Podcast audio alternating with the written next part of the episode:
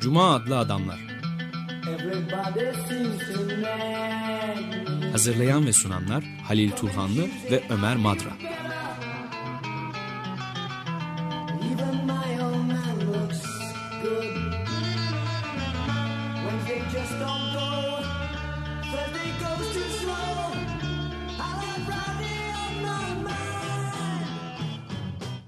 Desteği için Açık Radyo dinleyicisi Akın Yılmaz'a teşekkür ederiz. Merhaba Halil, hoş geldin. Teşekkürler. Ee, bugünkü programda zaman zaman yaptığımız üzere e, istersen biraz edebiyattan bahsedelim. Ee, ben edebiyatı seven birisiyim. Biraz egoist davranıyorum belki ama. Estağfurullah, ben de öyle tabii de. Evet. Zaten edebiyat kurtarır, kurtarırsa. hepimiz. Doğru. Yani, e, edebiyatçıların e, sanat daha geniş bir anlamda sanatın e, düş gücünden beslendiği için toplumsal dönüşümü gerçekleştirecek gerçekleştirmede de düş e, gücü çok önemli. E, yani devrimler biraz da düş gücüyle ve bilinçle değil sadece bilinçaltıyla ve düş gücüyle de yapılıyor. Evet, edebiyat ve sanattan başka da bizi kurtaracak çok az şey var aslında. E, çıkış noktamızı istersen çok önemli bir eleştirmen Paul Döman'ın e, çok yine e, onun en çok anılan kitaplarından bir tanesi Körlük ve İçgörü. Türkçe'ye çevrildi bir e, yeni bir çeviri değil. E, yani bir hayli zaman oluyor ama sıcağı sıcağına getirmiş değiliz. E, yine o kitabın içerisinde Paul Döman'ın denemelerinden oluşan bu kitapta sözünü ettiği Georg Lukács'ın e, roman kuramı var. Bu da çok önemli. Çok genç yaşta yazılmış bir yazdığı bir kitap Lukács'ın. Daha sonra kendisi de tuhaf bir şekilde oradaki fikirleri reddetmiş. Çünkü Marksizm öncesine dayanan bir kitap. Marks, genç Lukács'ın yazdığı Ya, bir şey. Ama e, Paul Döman'ın da söylediği üzere e, bir genç Lukács ile daha sonraki Marksist Lukács arasında bir bağlantı da var. E, Şimdi şöyle konuşmamızın başında da söyledik. E, Edebiyatın, şiirin dili e, çok farklı. Buna istersen estetik dil diyelim biz. E, Estetik dil metaforlar kullanıyor, mecazlar kullanıyor. Gündelik dilden farklı. Hatta asıl ayrımı gündelik dille estetik dil arasında değil de bilimsel dil arasında yapmak gerekir. Çünkü bilimsel dil e, logostan, akıldan da e, kaynaklanıyor. Aklı rehber alıyor ve hakikate ulaştığı iddiasında, hakikati gösterdiği iddiasında akılla yönelti- yönet- yöneltilen e, metodolojik ve son derece de mantıklı bir dil olduğu iddiasında bilimsel dil. E, hakikat e, bilimsel dilin içerisinde tezahür ediyor. Ama estetik dilde hakikat kendisini göstermiyor. Dolaylı. Hatta e, fakat şu soru sormak gerekir. E, estetik dil ampirik e, gerçeklikten de kaynaklanmıyor. Ampirik dünyanın içerisinde doğmakla birlikte o dünyaya biraz da olumsuzlayarak doğan bir dil. O dünyayı adım adım reddeden e, bir dil, estetik dil. Şimdi hakikat gerçekten görünür dünyanın içinde yaşadığımız dünyanın bir hakikati mi? Yoksa onun dışında bir ötesinde de bir hakikat var mı? Burada gerçeklik ile yaşanılan deneyim, var olan dünyanın içerisindeki dünyanın gerçekliği ile bir de olması gereken bir hakikat arasındaki ayrım yapmak gerekiyor. Bilimsel dil çoğu kez gösterdiği, hakikat adına gösterdiği şey biraz da gerçeklik galiba. Evet, Bu- bu, konu aslında e, yani sen de bugünkü programın edebiyata yönelik olduğunu söyledin Evet. ama mesele aslında e, e, felsefe konulu ve etik felsefesi Kesinlikle özellikle öyle. olduğu apaçık ortada. Ee, Burada yani bilimsel dil anlamın e, ara- aracı olduğunu e, gösteriyor ama edebiyat e, estetik dilde çok daha farklı bir şey. Akılla değil, düş gücüyle, bilinçaltıyla beslenen bir şey. Düş görücülerin dili, estetik dil. Düş görmek arzulamak demek. Başka bir hayatı arzulamak demek. Başka bir dünyayı arzulamak demek. Şimdi geçmiş programlarda sözünü ettik ve zaman zaman da tekrar döndük ona. Maxine Green'in e, bir kitabı John Dewey'den bu yana Amerika'nın en iyi eğitimcilerinden bir tanesi. En önemli eğitimcilerinden bir tanesi. En radikal eğitimcilerinden bir tanesidir Maxine Green. Onun m, Mavi Gitarlı Adam m, kitabı denemelerini topladığı bir kitaptır. Biz Evet, bir programa ayırmıştık buna. Bir program yapmıştık bunun üzerinde. O Wallace e, Stevens'ın bir şiirinden Amerikan modernist edebiyatının doruğunu temsil eden Wallace- şair Wallace Stevens'ın bir şiiri o. E, Wallace Stevens da e, bilin, tahmin edileceği gibi Picasso'nun eserinden almış ismini. Burada mavi gitarlı adam hiçbir şey göründüğü olduğu gibi göründüğü gibi değildir der orada e, şiirde. E, Maxine Green de öyle diyor. Çocukları biz şiirle eğit eğitirsek dünyanın hiç de göründüğü gibi olmadığını, onlara çok dünyaya var olanı farklı perspektiflerden bakabileceklerini, perspektif, bakış zenginliği ve derinliği kazandırabileceğimizi e, kazandırabiliriz diyor. Bu yüzden de eğitimde o bilimsel dilden ziyade şairlerin dilini ön plana çıkarmalıyız e, der o ki denemelerinde de özetle. Çok doğru bu. Bir ba- başka şair de aklıma geldi hemen şimdi. Benim çok sevdiğim Dennis Livertov'un e, Alfabeyi Yeniden Öğrenmek adlı şiir kitabında topladığı şiirlerin ortak teması vardır. O da şu. E, İnsan her okuduğunda, her öğrendiğinde dünyayla bir kapışmaya girer. Dünyayla bir challenge'dır, meydan okumadır. Yeni öğrendiği her şey onda var olandan farklı bir dünyanın mümkün olduğunu öğretir. Ve İster istemez de içinde yaşadığı dünyayla bir çekiş, e, çatışmaya girer insan der. Bu her okuma, dünyayı yeniden öğrenme, dünyayı yeniden anlamlandırma her şey yeniden başlama. Alfabeyi bile yeniden öğrenmektir der orada Deniz Liver. Şimdi burada estetik dilin önemini söylemek istiyorum ben. Estetik dil e, bütün manifestolar, bütün e, kutsal kitaplar insanları e, var olan durumdan kötü eziyet çektikleri, aşağılandıkları bir durumdan kurtuluşa davet eden, Exodus'a, sadece bir coğrafi bir, bir ülkeden çıkıp başka bir yere gitmek değil, var olan durumdan açılarak başka bir dünyaya gitmek, başka bir dünyanın yolunu açmak. Exodus'a davet eden bütün metinlerin e, dili şiirseldir. Ama yasalar şiirsel değil. Ama e, insanları kalıplara sokan e, kitaplar e, şiirsel değil.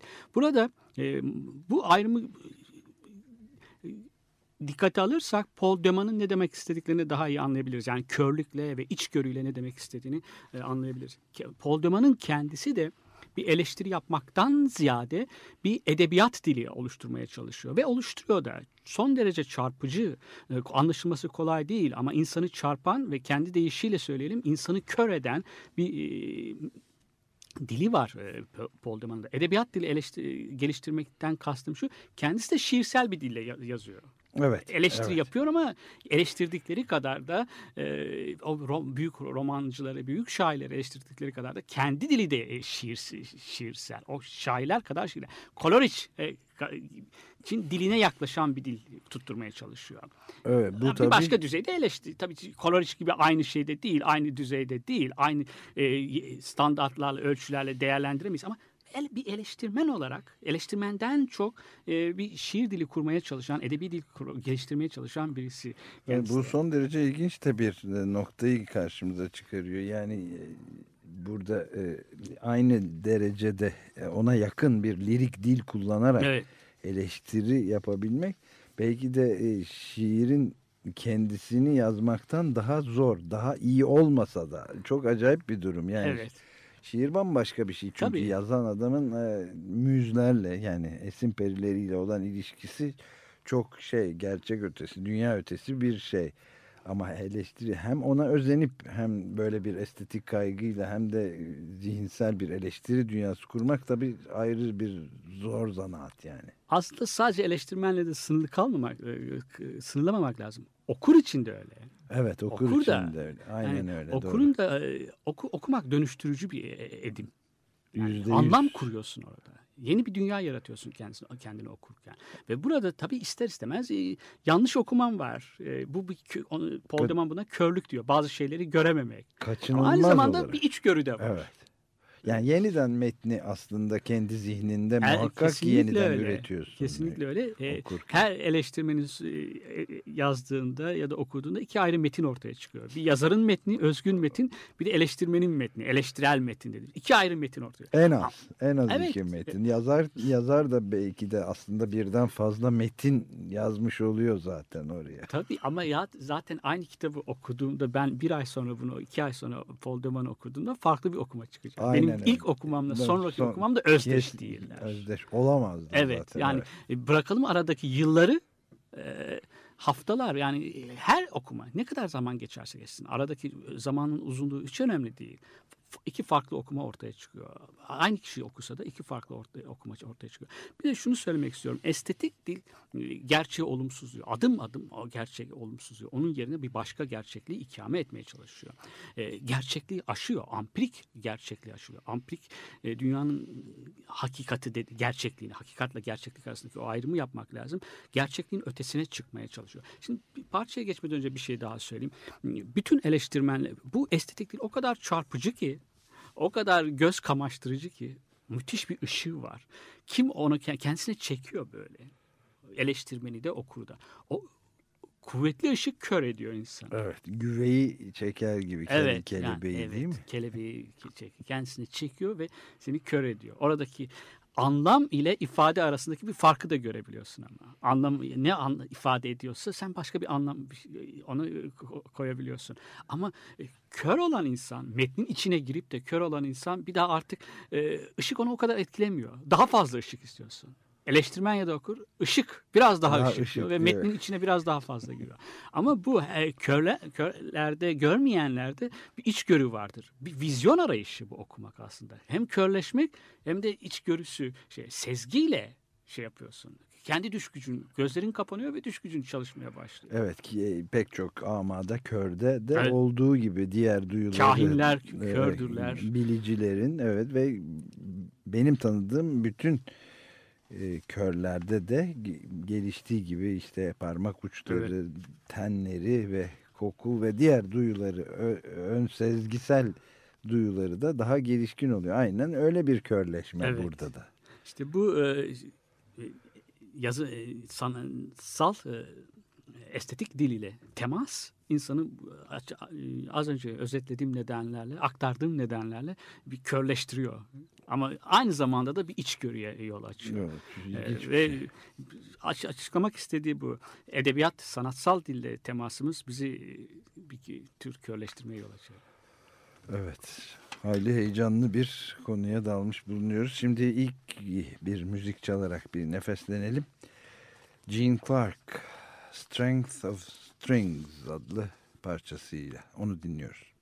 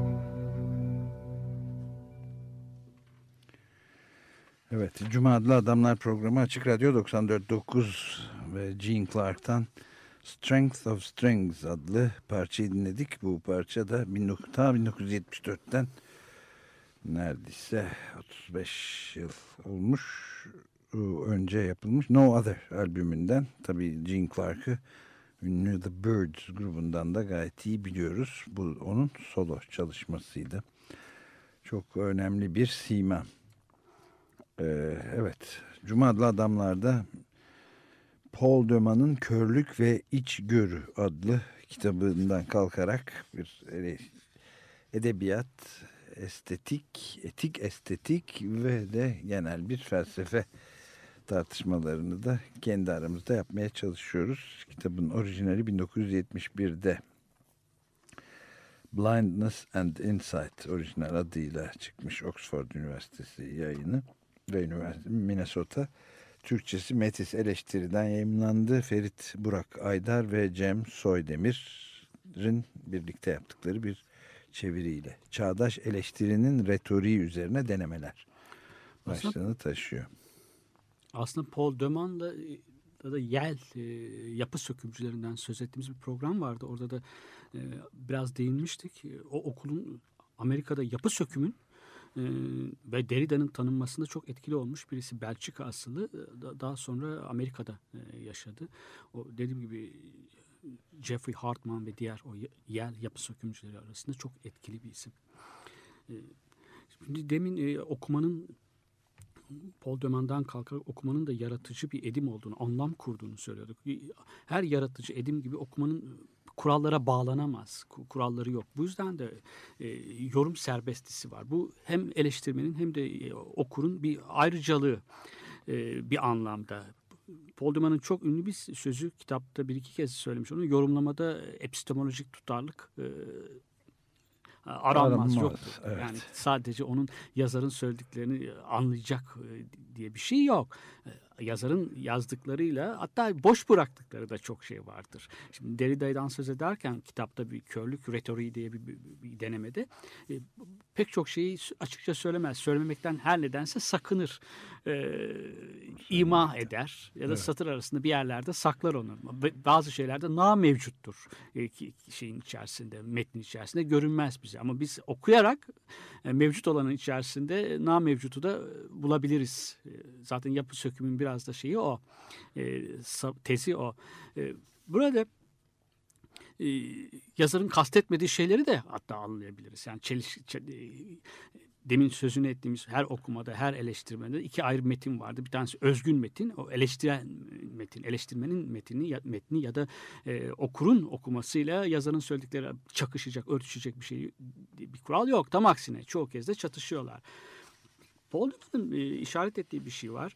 E, uzun süre edebiyat eleştirisi e, Batı üniversitelerinde, kürsü, edebiyat kürsülerinde e, felsefi bir sorun olarak görülmekten kaçındı. Biraz zor bir felsefi bir mesele olarak görüldüğünde de edebiyatın e, alanına girmesi gereken sorunlar felsefeye kürsülerine devredildi. On, bırakalım onlar uğraşsınlar. Yani edebiyat bunlarla uğraşılmaz denildi. Burada Derrida'nın e, bir değişiklik getirdi aslında. Kendisi bir filozof olmakla, fe- felsefeci olmakla birlikte bir edebiyat eleştirmeni gibi davrandı. Daha doğrusu okumanın karmaşık bir felsefi bir mesele olduğunu ortaya Evet, koymuştu. ki hiç e, Derrida. yabana atılır bir Evet. e, görüş değil tabii. Okuma üzerine ne kadar kafa patlatılsa yeridir Evet. diye düşünüyor Evet. insan yani. eleştirilecek pek çok şey yerleri de olmakla O- birlikte evet. sorun okumak, bir anlam kurmak, e, dilin doğası hakkında konu düşünmek aslında. Okuma başlı başına bir tefekkür sorunu. Derin bir düşünceye dalmak sorunu. E, Hem de bunun dediğim gibi bir eleş- ede- edebiyat edebiyat eleştirmeni olmayan bir felsefeci ede- o- zamana değin edebiyat eleştirmenlerinin felsefi sorunlardan kaçtıkları bir dönemde bir felsefeci oradan gelip tam tersine trafiği işleterek e, edebiyatı bir felsefi mesele haline getirmiş bulunuyor. E, Şimdi onun özellikle demin andığım bölümde, denemede, e, körlük retoriğinde e, Rousseau, e, Jean-Jacques Rousseau'nun pek çok şeyini, insanlar arasındaki eşitsizliğin kaynağı, emil, e, pek itirafları, bütün o dilin doğası üzerine e, yazdıklarını farklı bir şekilde okuyor. E, Jacques Derrida. Ama bunu e, Rousseau çok yan, e, kendisine yaklaştıranı körleştirecek bir yazar aslında. Edebi dili e, Derrida'nın parmak bastığı gibi altını çizdiği gibi edebi dili kötülemiş ama edebi dilden de kopmamış bir yazar. e, yazar. Çok iyi bir yazar. Yani böyle yazarlar iyidir. Felsefede yaptıklarında şiirsel olabilen, demin estetik bir e, dille yazabilen yazarlar. Ama aynı zamanda da dediğim gibi körleştirilirler ve yanlış anlaşılırlar. Yanlış okumalar. Ama buradaki yanlış Ama bu ha, hem körleşmenin hem de yanlış okumanın Evet. da aslında başka açılımları olan e, doğru şeylerle de açıldığını da söylememiz Evet. lazım tabii. Pek çok eleştirmen e, Derrida'dan önce e, ona yakın şeyler söylüyorlar. Hatta e, yani Russo bazı şeyleri söyleyemedi, sakındı, işte dile getiremedi. Ona yardım edelim. Ağzında kalmış olan son sözcükleri de biz açığa vuralım e, tavrıyla. Biraz da eleştirmen çok fazla kibirli bir eleştirmen tavrı bu. Evet. E, şeyin e, Derrida'nın söylediği burada psikolojik bir sorun yok. Yani insan bir şey söylemek isteyip de söyleyemiyorsa bir sorunu vardır. E, Freudyen bir yaklaşımda bazı şeyleri şakalarda gördüğümüz gibi. Eğretileme kullanma Evet, evet. zorunluluğu da buradan geliyor Evet. tabii aslında. Rousseau'nun e, sorunu Batı metafiziğindeki bir geleneğe fazla bağlanması, e, geleneksel e, bir gelenekten e, kaynaklanıyor aslında. O da e, bir şey mevcutsa hakikat olarak kabul edilmek, ontolojik bir varsayımdan kaynaklanıyor Batı metafiziğinde. Varsa gerçektir, hakikattir. Na mevcudiyeti, na mevcut olanı e, hakikat olarak kabul etmemek. Batı metafiziğinin içerisinde Russo'nun bu dil tutukluğu ya da söylemek istediğini tam olarak söyleyememesi psikolojik bir tuhaflıktan, psikolojik bir sorundan ziyade Batı metafiziğinin tipik bir örneği olarak e, görüyor. Ama bunu söylerken de Derrida son derece ciddiye alıyor Russo'yu. Ve tabii ki Russo ciddiye alınmayı hak eden bir Evet çok önemli Her- bir düşünce. Her ifadesinin üzerinde duruyor. Ama Derrida'nın şeyi öyle. insanı bazen sıkıntıya e, boğabilir. Sıkıntıya e, e, sıkabilir. Fazla didikliyor Evet, değil dili mi? çok fazla didiklediği için dediğin gibi dili çok fazla bakış açısı böyle perspektifleri kayıyor. Şunu da söylemiş olabilir, şöyle Evet. olabilir ama şunu da söylememiş olabilir. Tam bir şeye ikna edildiği anda bakıyorsun deri de vazgeçiyor bir söylediğinden. Evet, didik didik ediyor. Aa, beni de ikna etmiştin. Ni- Niye oradan oraya kaydın, perspektifini değiştirdin dedirtiyor okuruna. Ama e, okuduğu metni çok ciddi alan ve kılı kırk yaran her ifadesinin üzerinde duran ve bu anlamda da geleneksel bütün yorumlardan e, ayrılan bir e, okuması var. Yazı e, ilişki yazı ile ilişkisini yönlendiren dediğim gibi e, aktarmaya çalıştığım gibi Batı düşüncesindeki bir o gelenek bir varsayım. Russo'da bütün her, Batı düşüncesindeki yazarlar gibi, o geleneğe bağlı olanlar gibi sö- sözlü olanı, sesli olanı e, yazılı dile tercih ediyordu diyor e, Jacques Derrida. E, sö- ne, s- söylemen ancak hakikattir, orada vardır. Fakat Paul Deman'ın son olarak e, sözünü ettiğim körlük retoriği başlıklı denemesinde e, Derrida hakkında bu kadar güzel sözler söyledikten sonra bir şey bir eleştirisini de ekliyor. Derrida buradan Rousseau'nun e, sözlü ge- sözlü e, sesi yazıya ne, üstün tuttuğunu nereden çıkarıyor acaba diye bir şey e, bir soru var aklında Paul Deman'ın. Yani ama Derrida da kör sonuçta. Derrida da bir eleştirme ele, okuyor ve Evet, eleştiriyor. körleşmeden evet, da- çok önemli bir filozof da olabilir. E, o da de- Rousseau'nun yazdıkları karşısında o göz kamaştırıcı e, estetik dili karşısında bir de körlüğe şey yap, e, körlüğe kapılabiliyor. Burada dediğim gibi varlığın e, mevcudiyet olarak benimsenmesi. Bir şey varsa, bir şey mevcut ise o vardır. Bu, bu ontolojik varsayım Rousseau'nun e, pek çok şeyini e, e, ikili bir yoruma yol açabiliyor. Şöyle bir şey söylemiş e, Derrida. Rousseau evet e, Batı'nın uygarlığa geçilmesini, insanların dinginlik çağının sona ermesini söylüyor. Uygar, uygar, doğal durumdan uygarlığa geçilmesini, tarihsel ilerlemenin en pek çok sakıncalarını yozlaş insandaki yozlaşmayı eşitsizliğin kaynağı olarak görebiliyor. Ama Rousseau gibi bir çapındaki bir insan e, dinginlik denilen şeyin aynı zamanda entelektüel durgunluk olduğunu da görmemezlik ede, görmemiş olamaz. Rousseau bu açık bıraktığı şeylerde, söylemediği şeylerde de bunu da söylemek istiyor. E, uygarlığı, doğal durumun sona ermesiyle, doğa durumunun sona ermesiyle insanların aynı zamanda entelektüel olarak gelişmelerinin, bilinçlenmelerinin, bilinçlerinin açılmalarının, bilinçlerinin genişlemelerinin de imkanı dolmuş oluyor. Eşitsizlik doğuyor ama insanlar bilinçlenerek de eşitsizliği ortadan kaldırabilecek gücü, kapasiteyi Silahları, kazanıyorlar. evet. Silahlara İşte Rousseau bu- sahip oluyorlar. bunu söylemişti olabilir diyor şeyde e, Jean-Jacques Rousseau- şey e, Jacques Derrida'da. Tabii bu, ilginç bir şey. E, Yani söylemedik tam olarak e, alışılagelmiş Russo yorumlarından farklı. Russo son derece romantik. E, Bütün e, hatta o uygarlık karşıtı olan e, liberter sol düşüncenin de kendisinde çok bir, önemli bir kaynak buldukları, esin buldukları bir düşünür.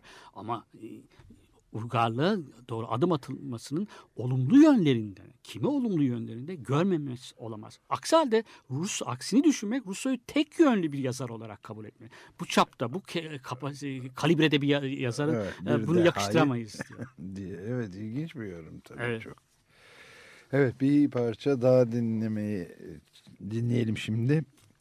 Gene Gene Clark. Bugün Gene Clark'tan gideceğiz. Hatta haftaya da biraz çalacağız. Same Misunderstanding adlı parçayla.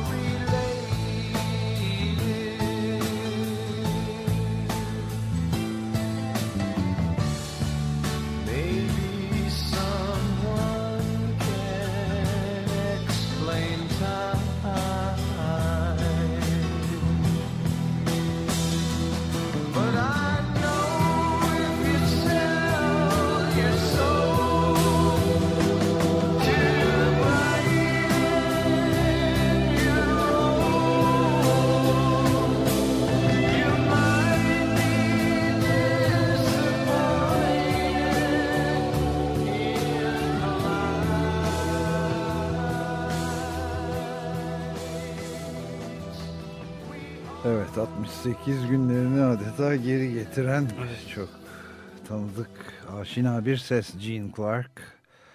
Some Misunderstanding adlı şarkısıyla dinledik onu. The Birds grubundan gayet iyi tanıdığımız bir e, müzisyen.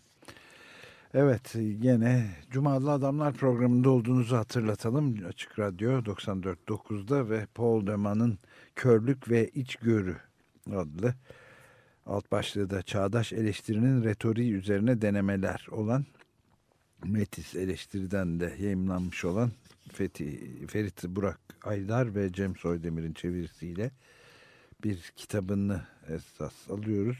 Daha doğrusu derleme aslında. Ve bunun içinde elimizdeki bir diğer kitap gene Metis eleştiriden çıkmış olan Georg Lukács'ın roman kuramı kitabına da zaman zaman değiniliyor. Edebiyat ve iç okumalar, körlük ve içgörü üzerine konuşuyoruz. E, Gene Clark de- demin çok güzel söyledin. Paul Deman'a dönmeden önce bir şey anekdot. E, 60 tam 68'in seslerine benziyor hakikaten. 91 yılında aramızdan ayrıldı e, Gene Clark. E, O yıl e, yaz aylarında Cambridge'de Folk Festivali vardı. Şimdi artık o festival kaldırıldı galiba. Yani çok e, Cambridge Folk Festivali'nde Gene Clark sahneye çıkacaktı. Ben de o e, ilanları e, aylar öncesinden Melody Maker dergisinde duyurulmuştu.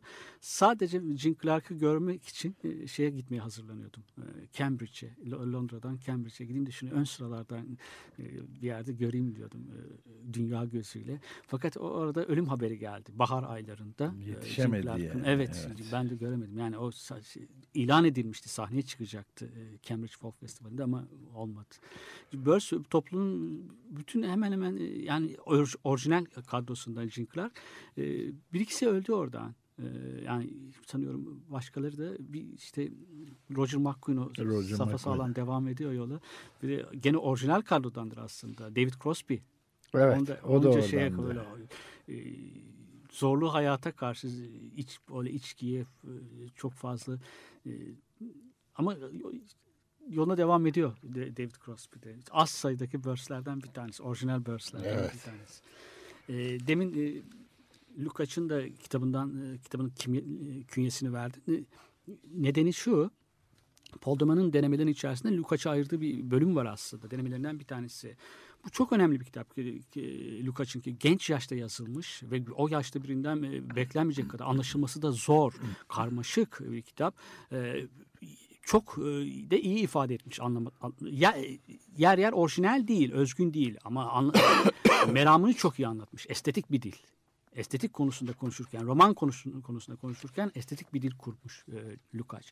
E, Lukács'ı e, birkaç yıl önce hatırlıyorum ben çok küçük görmüşlerdi birisi, bazıları e, işte Macar köylüyü falan hiç alakası olmayan bir şey. O büyük bir ihtimal okumadı yani Lukács'ı. E, Lukács yer yer e, sığla saplandığı yerler var gerçeklikle ilgili. Modernist edebiyatta e, Thomas Mann'ın dışındaki hepsini reddettiği bir yönü var. Ama bu asla e, Lukács'ın e, e, Önemini gölgelemez, Evet, evet. Lukács bütün olarak bir bütünlük içerisinde ele alınmayı hak eden bir yazar. Bu gençlik kitabında gençlik döneminde yazdığı, Marksizm öncesinde yazdığında Hegel'i ne kadar iyi bildiğini gösteriyor. Hegel, Tin'in fenomenolojisini ne kadar iyi bildiğini gösteriyor. Genç. E, roman kendi kendisini anlatıyor. Tıpkı Hegel'in diğerde Tin'in kendi tarihsel gelişimini Evet, anlatması gibi. Anlatması gibi evet. Ee, ve dediğim gibi kendisi reddetmiş aslında. Yani o bi- biraz benim işte sağcı bir dönemime e, ait Denk bir geldi. eserdir gibisinden bir şeyler söylemiş. Ama e, dili, e, söylemek istedikleri tez, içerdiği tezler müthiş. Ayrıca E, kendi kendi kendine sürekli- haksızlık etmiş. Yani. Evet, evet çünkü sürekli bu e, zihninde de dönüşümler yaşayan çok e, Evet, o açıdan evet, da gerçekten. önemli. bir- Yani Frankfurt okulunu falan çok etkilemiş bir şey. Frankfurt okulunu etkiliyorsa o çok önemli. Kolay değil Evet. yani Frankfurt okuluna yer etkilemek. yer şeylere e, Stalinist olduğu dönemler olmuş ama o kuşakları da anlamak lazım. Çok fırtınalı bir dönemde geç şey yapıyorlar. Onları da şey yargılamadan önce o hoşgörüyü de göstermek lazım. Anlamaya çalışmak lazım daha doğrusu. Ama e, bazı yerlerde dediğim gibi yani mesela Edward Said'in bir eleştirisi vardır. Lukács e, edebiyat Hegel'in etkisi Hegel'i Orhan Koçak da çok güzel ifade etmiş yazdığı bu kitabı ön sözde. Hegel'in tarih, dünya tarihi neyse dünya tarihi dedi aslında Avrupa tarihi. Dünya edebiyatı dediğinde Avrupa edebiyatı. 19. ve 18. yüzyıl sonu büyük Avrupa edebiyatını anlıyor Lukács. Ama modern edebiyatta da Thomas Mann'ı Kafka'yı ne kadar kötülüyor biliyorsun. Minor edebiyat dediğimiz o edebiyat anlamıyor. Edward Said büyük yazarları, büyük yasalara bağlı olan yazarları, o kanonik yazarları anlıyor. Antonin Arto yok. Shakespeare var, Tolstoy var. Bütün onlar hakkında yazmış. Ama Antonin Arto gibi çok ikon kırıcı bir edebiyat. Yasalara sığmayan bir yazar sanki hiç yaşamamış gibi Lukács açısından. O, o, o ikon kırıcıları, çok aykırı yazarları şey yapmamış, atmış onu. E, ufkunun Gö- dışında Evet. bırakmış. Yani Gottfried Ben gibi bir şaire yaptı mesela haksızlıktır. E, faşizme e, e, ilgi duyduğu bir dönem olabilir. Bir fütüristlerle ola- diğer e, e, dışa bazı dışa vurumcularda da öyle bir eğilimler olabilir. Ama Gottfried Ben öyle çok şey yapılacak bir yazar. Yabana atılacak Yak bir şair yazar değil değil mi? Gottfried? burada e, şeyi ama sonuç olarak söylediği doğru. Paul Deman'ın e, bir bütün olarak ele alınmayı hak eden bir yazar e, George Lucas. Söylediği şu. E, bu açıklamalardan sonra gelelim ne demek istediği özetleyelim. E, roman insanların belirli bir bilinç zihin değişikliğinin de doğmuş. Batı edebiyatının en önemli türü olan modern edebiyatın en önemli türü olan roman insan bilincindeki bir değişimin zorundur. İnsan bir aşamaya gelmiş kendisini artık farklı bir şekilde anlatmak istediği için diğer bütün edebi türlerden kopmuştur. Burada kıyasladığı edebi türde aslında epik. Epik bütünlüğü olan bir dünyanın e, türüydü, formuydu. Roman bütünlüğün koptuğu, dünyanın fragmanlara ayrıldığı, deneyim ile iç yaşantı arasındaki bir çelişkinin doğduğu, daha doğrusu adını koyalım yabancılaşmanın doğduğu bir dönemin şeyidir. İçsel bir yaşantısı doğmuştur. İnsan e, yaşında yaşadığı dünya ile çeliştiğinde biraz içine kapanmıştır. Ama aynı zamanda da e, bu amprik olanı olumsuzlar amprik olanın ötesine geçmeye çalışır. Eğer içinde yaşadığı anlam dünya anlamını yitirmişse zaten anlamını bu dünyanın ötesinde arar. İşte roman böyle bir arayışın e, üründür. Ama roman amprik olanı yatsımakla birlikte amprik olanın içerisinde doğuyor. Aynı şekilde insanın bir bütünlük dürtüsü var adeta. Bütünlüğe kavuşmak istiyor. Bütün roman kahramanları hem içinde yaşadıkları dünyayı yatsıyorlar, onu reddediyorlar. Hem de aynı zamanda bir bütünlüğe kavuşmaya, Kavuşmak organik bir anlam- bütünlüğe. Anlam kazandırmaya. Bu Çünkü kendi dünya, kendilerine ve kendi Evet, dünya, dünyalarına anlam yaşadıkları. kazandırmak için. Evet. Roman bir bu anlamda roman bütün roman kahramanları birer yurtsuz. Farklı bir yurt arıyorlar kendilerine. Ama arayışın içerisinde, bir bütünlük arayışı içerisinde. Evet. Bütünlüğüne yeniden kavuşmuş bir dünya. Ama bu artık bu dünya içinde yaşadıkları dünyada olamaz. Farklı bir dünyada artık o bütünlük kurulabilir. Epikten epikten farkı bu. Epik var olan bir bütünlüğü açıklıyor. Ama roman kahramanı e, bütünlüğü arıyor. Bu aslında bütünlüğü kaybolmuş olması e, felsefede de var. Felsefede romandan önce felsefe de bunu şey alıyor. Hem amprik dünyayı yatsıyorsun hem de bir bütünlük arayışını. Burada bir gerilim var. Diyalektik bir gerilim. Bu gerilime e, ironi adını veriyor. Schiller'den büyük ölçüde Alman romantizminden etkilenerek e, Lukács bu gerilime e, ironi, adını veriyor. Roman ironik bir türdür. İronik bir dili vardır. Bakın demin sözünü ettiğim bir şey e, sözünü ettim. E, Frankfurt Okulu'nu ne kadar çok etkilemiş olduğunu söyledim. Walter Benjamin de ve şeyde özellikle de Herbert Marcuse'nin Herbert Marcuse'nin e, sanıyorum doktora tezi Alman e, sanatçı romanında sanatçı romanları üzerine yazmış olduğudur. Orada kahramanları sanatçı olan romanlardır onlar. Ama o bütün sanatçılar e, bir arayışın içerisindeler. Kimi kez arayışları bazen e, umutsuzluğa kapılabilirler, intihar edebilirler. Ama hep arayışın içerisindeler. Yaşında yaşadıkları dünya ile, deneyimledikleri dünya ile farklı bir düşünü gördükleri dünya arasındaki çelişkiyi Evet. e, yaşarlar. roman roman böyle bir şey. Bu anlamda her roman ütopik. Her roman farklı bir dünya arayışı içerisinde. Genç Lukács'ın benim çok özetin özet olarak sunduğum bu eser, şeyler çok da güzel bir ön söz yazmış Orhan Koçak. Orada da şey var. Paul Deman'ınki de çok giriş. Epik bu bir nostaljik bir kitaptır diyor. Kendisi de bütünlüğünü yitirmiş bir dünyaya karşı özlem duyuyor Lukács da orada. Evet. Epik adın ad, epin ardından bir şey e, Ağıt yakıyor. evet.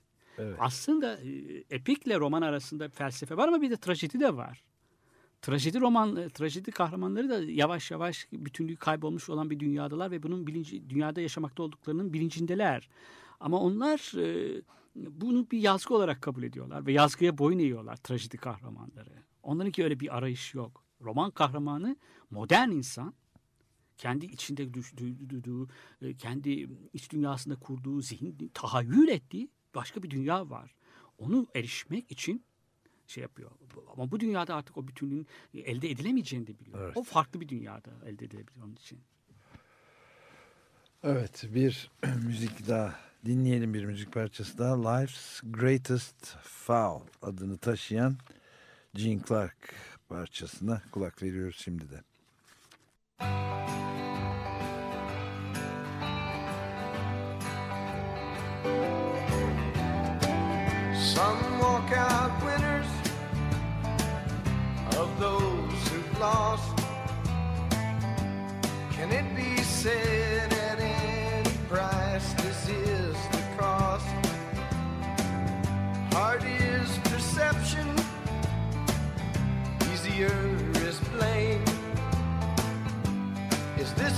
own.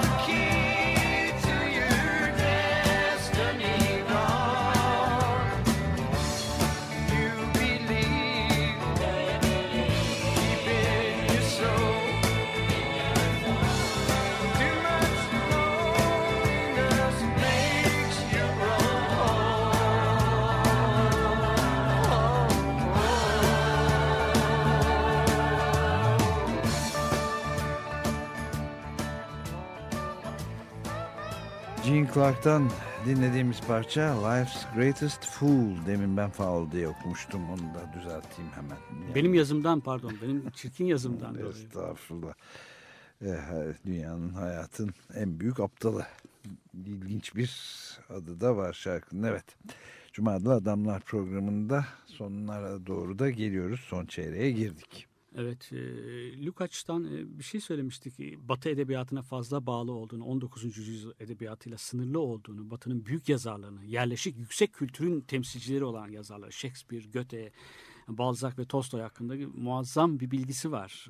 Öbürkülerini bilmediği anlamına gelmiyor ama öbürkülerine gözlerini kapamış. E, Mesela Edward Said'in edebi değerleri parçalayan yazarlar dedi yazarlardan. Arasında Russo'yu da koymuş. Gerçekten öyle. Ruslu çok önemli bir şey. Yani son e, 20 yıl içerisinde özellikle çevre e, ekolo, eko e, sosyalistlerin de Evet. e, ke- yeniden okudukları, yeniden keşfettikleri, Müthiş keşfetmede geç kaldıkları bir yazar.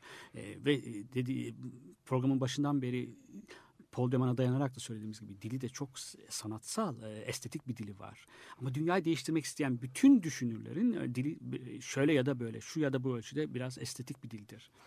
Evet, Rousseau'nun da bu arada e, bütün eserleri e, ard arda yayınlanmaya başlıyor. Onlar üzerine de bir program yapacağız Evet. biz de. e, Açık Radyo'da daha sonra say yayınlarından Aa, bir bir çok iyi, adında çok çok çıkıyor. iyi. Çok iyi bir Çok şey yani. İyi bir haber. Evet, ben birkaç şey daha söyleyeceğim. Hemen bir haber, sen bir haber ileteceksin. Dünya, roman bütünlüğü bozulmuş bir dünyanın da insanın kendisini ifade etme biçimi olduğunu söylemiştik. Yani e, gerçeklikle yaşadığı dünya arasındaki e, çelişkiden, çatışmadan doğan bir tür ama bu çelişkiyi aşmaya çalışan e, aşmaya çalışır roman kahramanları. Bu yüzden de romanın yutsuzluğun e, ifadesi olduğunu söylemiştik. Epik çağında da aslında epik dışı anlatılar var. Bunlardan bir tanesi trajedi. Trajedi ama insanın e, evrensel e, yazgısı olarak kabul eder trajedi kahramanın yazgısını. Gerçek hakikati çok peşinde değildir. İdeal Evet. bir dünya kurmaya çalışmaz trajedi kahramanı. Yazgısını karşı boyun eğmez, savaşır. Hatta hakikati görebilir ama son anda. Ölüm anında. Evet. Bir an için yakalar. Ondan sonra hayata da gözlerini kapar. Ee, kaybeder, evet. Bize de bir e, peşinde koşacağımız, e, koşabileceğimiz bir miras olarak bir ideal e, bırakmaz. Benim aşağı yukarı söyleyeceklerim bundan ibaret. 2 Mart'ta çok özel bir durum var. Çok özel bir yayın var aslında. Evet, bu pazartesi aslında iki biz 3 Mart'ta yapabileceğiz Ta- şey değişikliğinden dolayı, Saat zaman far saat farkından dolayı ama yani bu bu hafta sonu e, Amerika Birleşik Devletleri'nin hatta e, belki de bütün gezegen içinde yapılmış olacak en büyük gösterilerden biri geliyor. Hatta bu çağrıyı yayınlayanlar bu iklime karşı yapılacak muazzam gösteri çağrısını yayınlayanlar birisi de e, Wendell Berry tanınmış şair ve yazar öbürü de Bill McKibben. Onlar da şeyi söylüyorlar bu çağrıda diyorlar ki yani bir ulusun bir ülkenin ya da gezegenin tarihinde bazı anlar vardır. Yani işte bir kötülüğü sona erdirmek ya da ona tanıklık etmek için o kötülüğe ve onu daha geniş bir alana yaymak için bilinci, bilincine ve düzeltilmesi için de gayretleri harcamak için diyorlar. E bazen kanunu da çiğnemek e, gerekebilir. Sivil itaatsizlik diyorlar. Ve destekçilere de bir e, işte şeyde enerji e, santralinde kongreninkinde e, bu sınırı aşmayı düşünüyoruz. Ey destekleyenler siz- size de bildiriyoruz diyorlar. Yani tutuklanmamız da beklenebilir. Çünkü kanunen bir santrali durdurmak yasak Evet. kanunlara göre. Ama ondan sonra da ne olup biteceği konusunda da herhangi bir garanti veremeyiz ama hayatta böyle bir şeydir diyorlar. Şimdi çok yani 90'dan fazla örgütün bir koalisyonu var ve iki şeyi ön- öngörüyorlar aktivistler. İki ayrı olay var aslında. Ee, Pazartesi gününden itibaren e, Washington DC'de başkentte.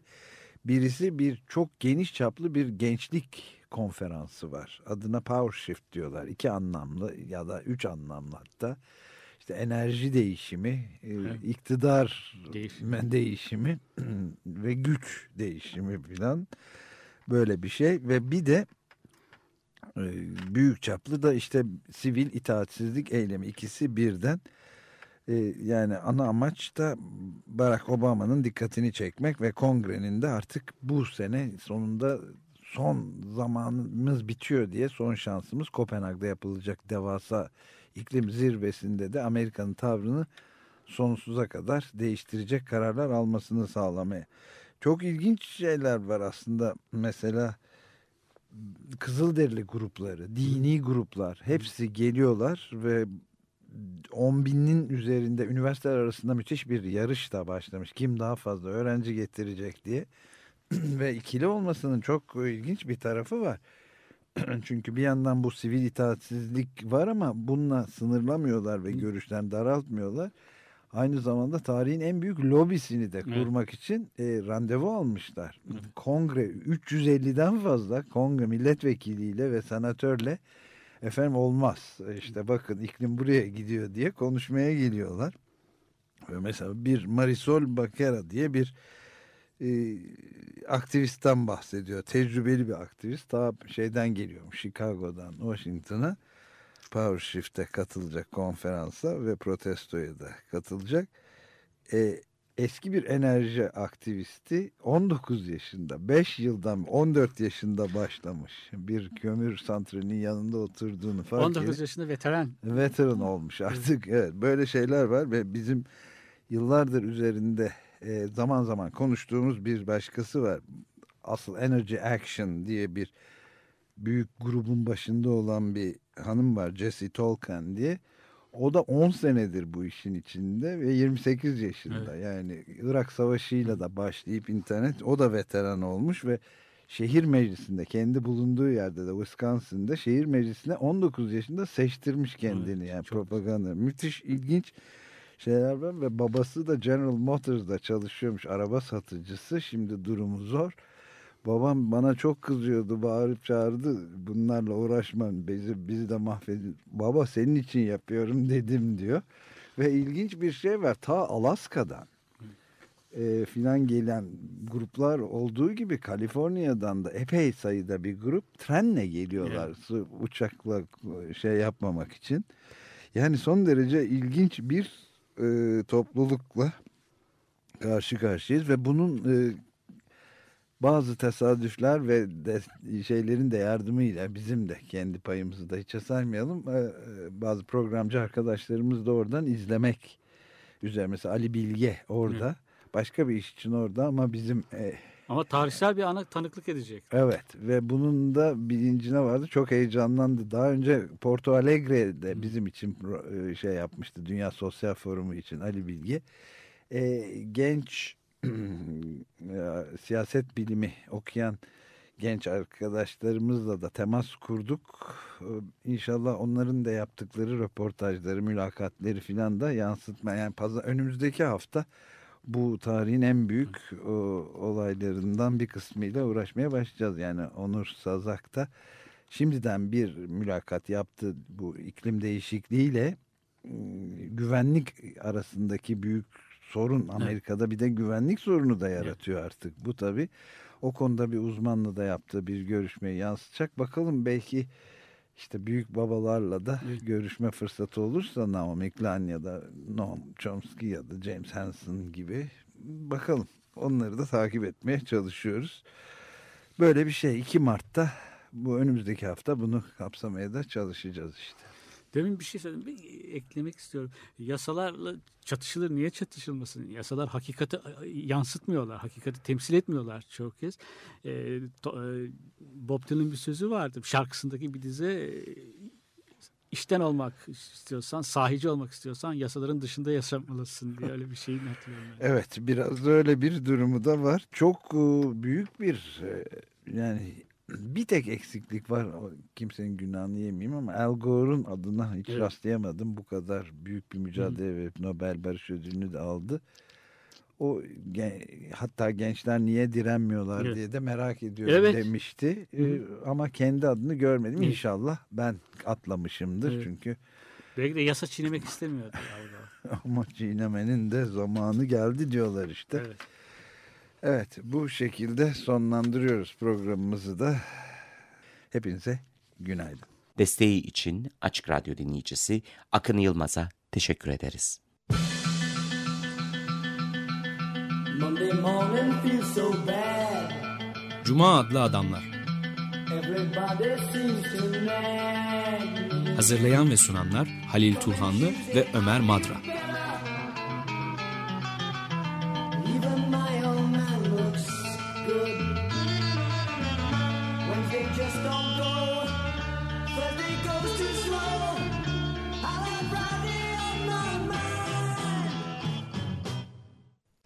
Açık Radyo program destekçisi olun.